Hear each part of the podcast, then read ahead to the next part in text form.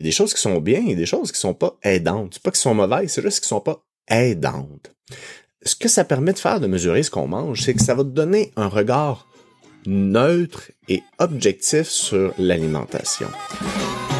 Bonjour tout le monde, bienvenue à La Force de changer. Mon nom est Pierre-Hugues Geoffroy. Je suis entraîneur depuis 15 ans et propriétaire du Centre Humanovo. La raison de ce podcast est simple, vous informer et vous inspirer à être au meilleur de vous-même à travers la nutrition, l'entraînement et tout ce qui touche la santé, le bien-être et vos habitudes de vie.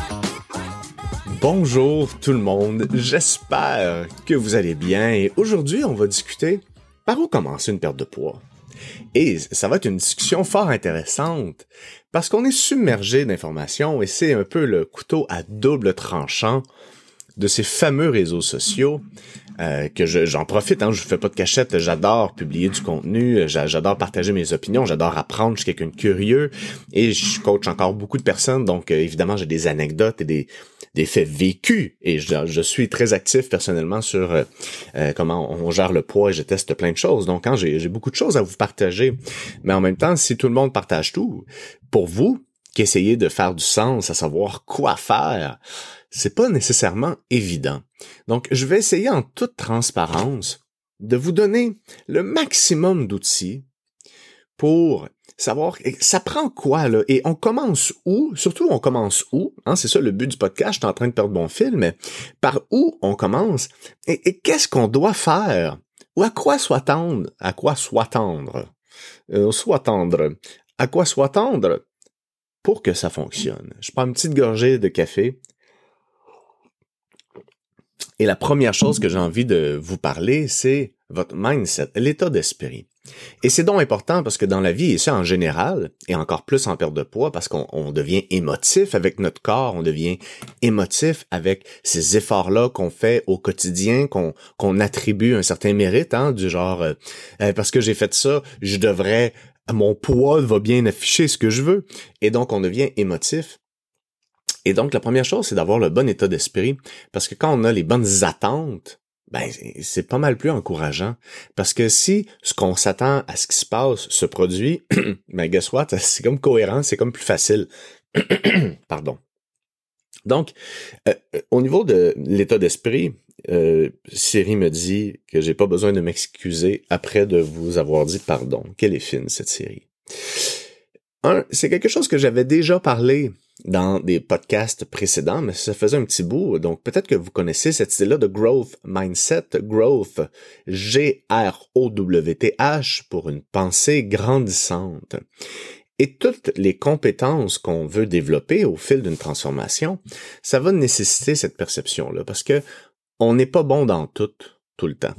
Ça, c'est bien important à comprendre. Des fois, on a des semaines où l'organisation va être bonne, la cuisine va être bonne, on va sentir sa coche, on a moins d'événements sociaux, on va être moins porté à boire de l'alcool ou whatever. Et donc, il y a des fois, on va être très bon. Et des fois, on va être très bon aussi pour gérer quand notre vie est chaotique. Des fois, on est moins bon. Des fois, on, on sent qu'on est bon en cuisine. Des fois, on est moins bon. Des fois, donc, tout ça, et, et là, on se rend pas compte du nombre d'éléments qu'on doit mettre en place dans nos vies pour créer un environnement euh, physique, intérieur, profitable pour une perte de poids réussie.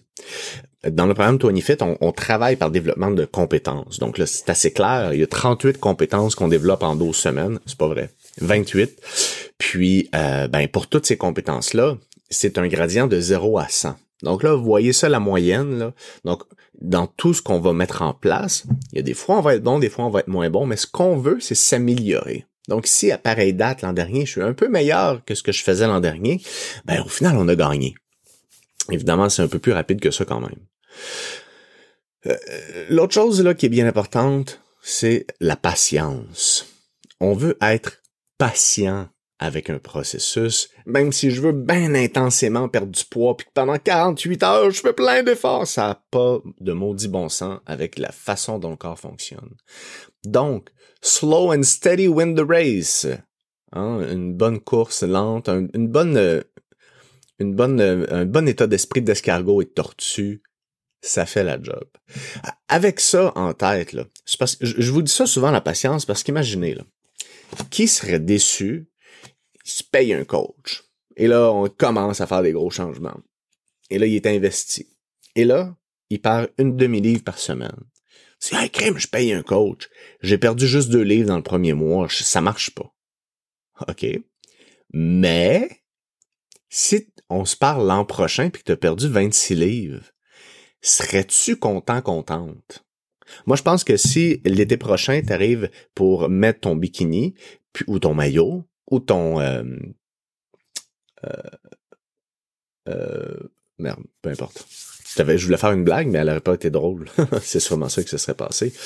Et que tu as 26 livres en moins, pas mal sûr que tu serais content, contente. Surtout que si tu le fais lentement, probablement que tu vas passer au travers de ton été en maintenant ton poids. Pas en étant à l'arrache à partir du mois de mai pendant 6-8 semaines pour tout faire pour maintenir ton poids sur une, petite corde pendant l'été. Donc voilà. Donc la première chose à faire, là, OK? La première étape. Là, si toi, tu m'écoutes, là, auditeur, et que tu dis, j'aimerais ça faire des petits changements au niveau de mon poids. La première chose à faire, mesure ce que tu manges, puis note ça dans une application comme MyFitnessPal. Ah, c'est compliqué. Eh, c'est pas compliqué, regarde bien. Au lieu de mettre ton poulet dans une assiette, là, tu mets ton poulet dans une assiette qui est sur une balance. S'entends-tu, là? Hein? Parfait. Ceci étant dit, puis au lieu de regarde ton téléphone, là, regarde combien de temps tu as passé sur Facebook ou sur Instagram ou sur TikTok ou sur YouTube, là. Divise ça par 28, bah, divise ça par 188, euh, puis c'est le temps que ça va te prendre pour l'informatiser dans l'application. Fait que t'as le temps, puis c'est pas si compliqué que ça. Maintenant, qu'est-ce que ça va te permettre de faire, là, de mesurer ce que tu manges? C'est que tu vas apprendre à, à comprendre ce que représente l'alimentation. Où tu as appris à manger? Je te pose la question. Où est-ce que tu as appris à manger? Ben, t'as appris à manger un peu avec l'éducation que tes parents t'ont donnée. T'as appris à manger un peu en essayant de gérer certaines émotions. T'as appris à manger un peu par influence avec ce que tes amis et tes amis faisaient quand on était plus jeune. T'as appris à manger un peu avec les habitudes familiales qui sont tricotées pour essayer de survivre. Donc, on a appris de façon involontaire à manger. Il y a des choses qui sont bien, il y a des choses qui sont pas aidantes. C'est pas qu'elles sont mauvaises, c'est juste qu'elles sont pas aidantes ce que ça permet de faire de mesurer ce qu'on mange, c'est que ça va te donner un regard neutre et objectif sur l'alimentation. Parce qu'il y a quand même une certaine réalité qui est tout à fait objective, c'est que si tu mangeais une diète parfaitement balancée pendant 365 jours, c'est sûr et certain que ton corps va changer. OK? Mais on est humain, on vit pas dans un fichier Excel. Par contre, il y a une partie de ce qui est vrai, et il y a une autre grosse composante qui est d'apprendre à comprendre à se gérer pour être capable d'être un peu plus constant. Donc, la première affaire, là, tu prends une petite balance alimentaire à 14,99 dans la, la pharmacie de ton coin et tu essaies de, pendant une ou deux semaines, à ta guise, là, prends ça comme tu veux, vas-y avec une, une journée à la fois, tu notes ce que tu manges avec curiosité. Et pendant ce temps-là, tu écoutes ta faim. Parce qu'avec ça, ça va te donner beaucoup d'informations. Hey, quand j'écoute ma faim, là, je mange à peu près ça. Hey boy! Je mangeais ça chaque jour. À chaque fois que je revenais de travailler, je me prenais six biscuits soda avec un petit peu de margarine. J'ai décidé de voir pour le fun. Ça me donnait euh, un huitième de tasse de margarine, j'ai aucune idée. 50 litres de margarine, puis 8 biscuits soda. C'est 400 calories. Hey boy! À chaque jour, tu t'empiles 400 calories comme ça, qui change absolument rien à tes signaux de satiété, que c'est pas nutritif, c'est hyper dense en calories. Tu voulais pas mal faire, là. Même que tu disais seulement, regarde, des petits craquelins avec un petit peu de margarine, ça va rien changer. Fine, les, craquelins puis la margarine, c'est bien correct. Mais quand tu sais pas ce que ça représente, ben c'est là qu'on peut apprendre des choses et en notant, on va développer une intelligence alimentaire. Ben c'est comme pas pire, hein, c'est comme pas pire. Hein, quand si tu t'achètes une maison, la première fois que tu t'achètes une maison, là, où t'as appris à entretenir ta maison? Ben, tes parents, hein? on fait un peu ce que nos parents font quand on est jeune. On regarde, OK, ouais. Bon, mon père était manuel, il arrangeait la plomberie, l'électricité, tout le kit. Fait que j'ai toujours entretenu l'idée que j'allais être capable de m'organiser en avoir, en ayant une maison. Mais la vérité, c'est que quand je suis arrivé dans ma maison, j'étais pas très doué. OK? Mais ça s'apprend. Et ça s'apprend, puis ça, c'est une réalité de vie. On habite tous dans un logement ou une maison. Il y aura des petits travaux d'entretien à faire ou un petit peu de maintenance. On n'est pas né avec ça. Ça fait partie de notre quotidien. C'est un peu gossant, mais maudit que ça aide à notre bien-être. Ben, la nutrition, c'est un peu ça. Mais c'est comme si on rebute un peu l'idée qu'on doit, on peut travailler pour euh, s'investir dans nos habitudes alimentaires parce que c'est trop difficile, on devrait pas, la nourriture c'est le plaisir, je le mérite, je ferai jamais ça, c'est restrictif et là on devient émotif. Notre, maison, on est assez neutre là, OK? Même si euh, le sofa pas parfaitement comme on voudrait ou qu'on n'a pas parfaitement passé le balai, on va quand même bien dormir. Notre corps, il est comme collé sur nous, il, ça joue avec nos émotions, on se compare, ça nous affecte et tout ça nous rend émotifs autour de l'alimentation. Donc le fait de noter de façon neutre ce qu'on mange, on est capable de tirer des meilleures conclusions. Et là, suite à ça, euh, ce qu'on va vouloir faire, c'est apprendre à avoir la bonne information. Et là, on va travailler avec des moyennes, les amis. Parce que c'est sûr que si tu manges 1000 calories pendant deux jours, tu vas perdre du poids. Ou 500 calories pendant deux jours, tu vas en perdre du poids, tu vas perdre de l'eau, puis tu vas pas perdre du gras nécessairement. Peut-être un peu parce que tu vas être vraiment en déficit, mais même pas pendant deux jours. Ça va être ton glucose musculaire, ton glycogène musculaire, ça va être l'énergie qu'il y a dans ton foie. Et tout ça va faire diminuer ton poids, mais tu n'auras pas perdu de gras, tu vas perdre de l'eau puis du sucre. On va vouloir tirer des tendances donc, dans MyFitnessPal, ils font la moyenne hebdomadaire directement. Tu la prends, tu regardes la moyenne, tu notes ça à quelque part. Puis, en même temps, tu notes ton poids, tu prends ta moyenne hebdomadaire, tu notes ça à quelque part. Puis, on veut travailler avec des moyennes hebdomadaires pour apprendre à tirer des tendances. Jusqu'à temps qu'on ait un regard juste. Que tu comprennes que, hey, même quand je mange des carbs, là, je peux perdre du poids. Hey, j'ai pris de l'alcool en fin de semaine. C'était pas si pire que ça. Et qu'on dédramatise l'ensemble des comportements alimentaires auxquels on attache une importance complètement futile parce qu'on se dit que, hey, sur YouTube, j'ai vu le gars qui mange pas de carbs puis il cote les carbs, c'est mal. Alors voilà. Une autre chose qui est importante, si vous m'écoutez là, là, excusez-moi, j'ai fait une petite, euh, je voulais que ça dure deux minutes MyFitnessPal puis euh, mesurer ce qu'on mange, puis là ça a pris huit minutes. Je suis désolé. Si t'es encore là parce que je t'ai pas écœuré, cool. Sinon, ben on se voit dans le prochain épisode. Donc, euh, ensuite, on veut bien organiser son quotidien. Il y a une loi nutritionnelle qui est écrite nulle part, c'est qu'un aliment qu'on possède à la maison va inévitablement finir par se consommer.